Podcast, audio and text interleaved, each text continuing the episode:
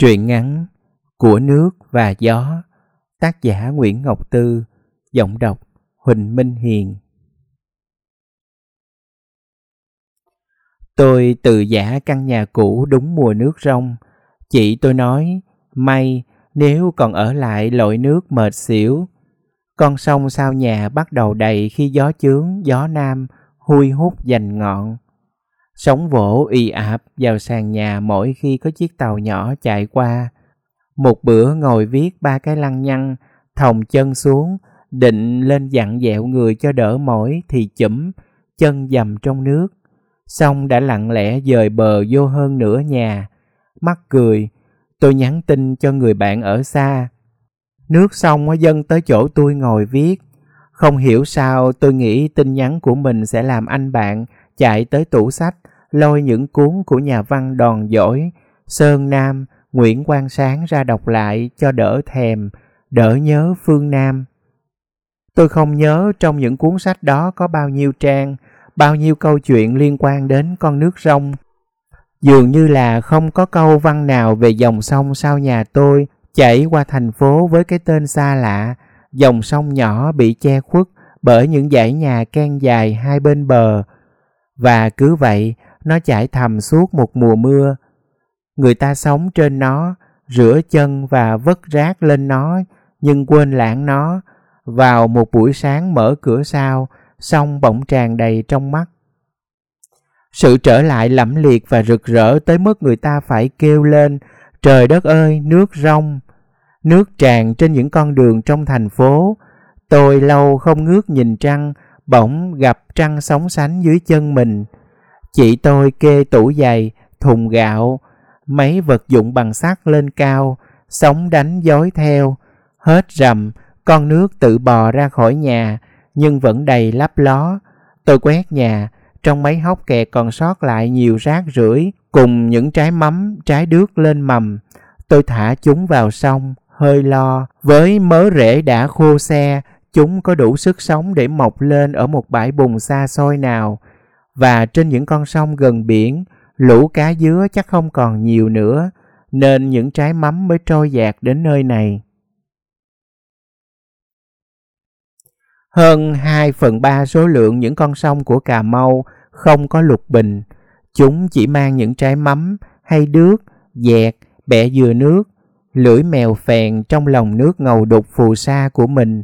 Những lúc thôi nhìn chữ nghĩa, ra ngó xong Thấy trái dừa chuột khoét lừng lững trôi ngang qua, tôi vui như gặp bạn cũ.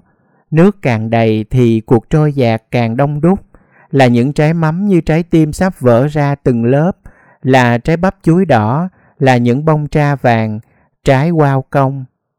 Cái đầu mơ mộng của tôi nghĩ tụi nó đang nói với nhau, nước rong mới tính ra chợ sống, nhưng kiếm không ra cục sình cắm rễ, thôi về. Chúng không dừng lại, cuộc diễu hành của sự sống đồng bãi như vô tận, như không bao giờ chấm dứt.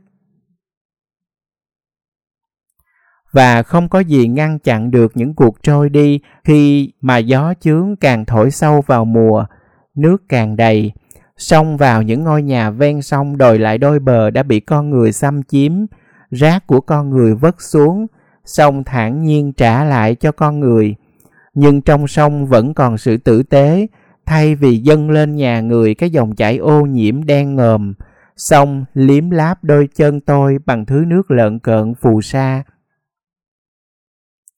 Nhưng vào cái mùa sông đẹp nhất, tôi chuyển nhà đi, giờ thì mở cửa sau không còn mênh mông nước, dù tối ra đường vẫn sẽ trăng dưới bánh xe lăn. Tôi nhìn gió, gió trong suốt vô hình, nhưng có thể nhìn thấy chúng trên bãi lau sậy bát ngát sau nhà.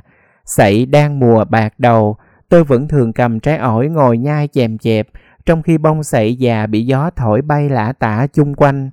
Bông sậy li ti, phải nhìn qua tia nắng xiên mới thấy chúng bồng bềnh, nhẹ nhõm, trên trao giữa không trung.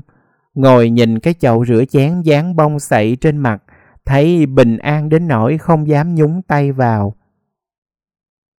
Chỗ bãi sậy người ta định xây trường mẫu giáo, nhưng trẻ con chưa thấy đã qua cỏ mọc đầy, gió chướng được một chỗ chạy chơi với tất cả sự hoang dã và mơ mộng của mình.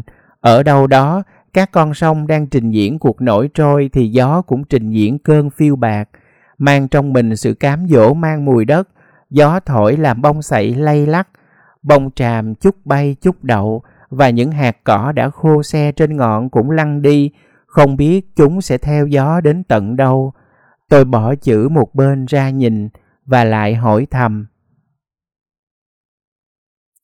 Nhưng để được trọn vẹn lời đáp những hoa cỏ đã đậu lại ở đâu, đã chết hay khô hay nảy mầm sống mãnh liệt, chỉ có gió chướng mới biết. Tôi chỉ có một phần của câu trả lời khi mưa xuống trên bãi cỏ hoang. Lao sậy đã loan ra xa. Có vài cây lứt mọc sát bìa rào và một bữa nào tôi đi công tác về, chợt nhìn giữa xanh cỏ dại là tím biếc của hoa mua. Nhìn hoa, bỗng nhớ lại mùa trôi dạt trên dòng sông cũ, những trái mắm héo queo ở góc nhà khi về với đồng bãi, biết đâu đã sống đàng hoàng xanh lá. Tôi lại nhắn tin cho người bạn xa mấy câu thơ của nhà thơ Đinh Trầm Ca. Bèo bữa trước vì sông mà trôi dạt, chợ chở hoa về rợp bóng quê nhà, thì xá gì cuộc nổi trôi ta. Bạn nói bao giờ gió chướng thì cho hay bạn về. Thì đây, bây giờ đây, mùa của cuộc rong chơi, mùa đi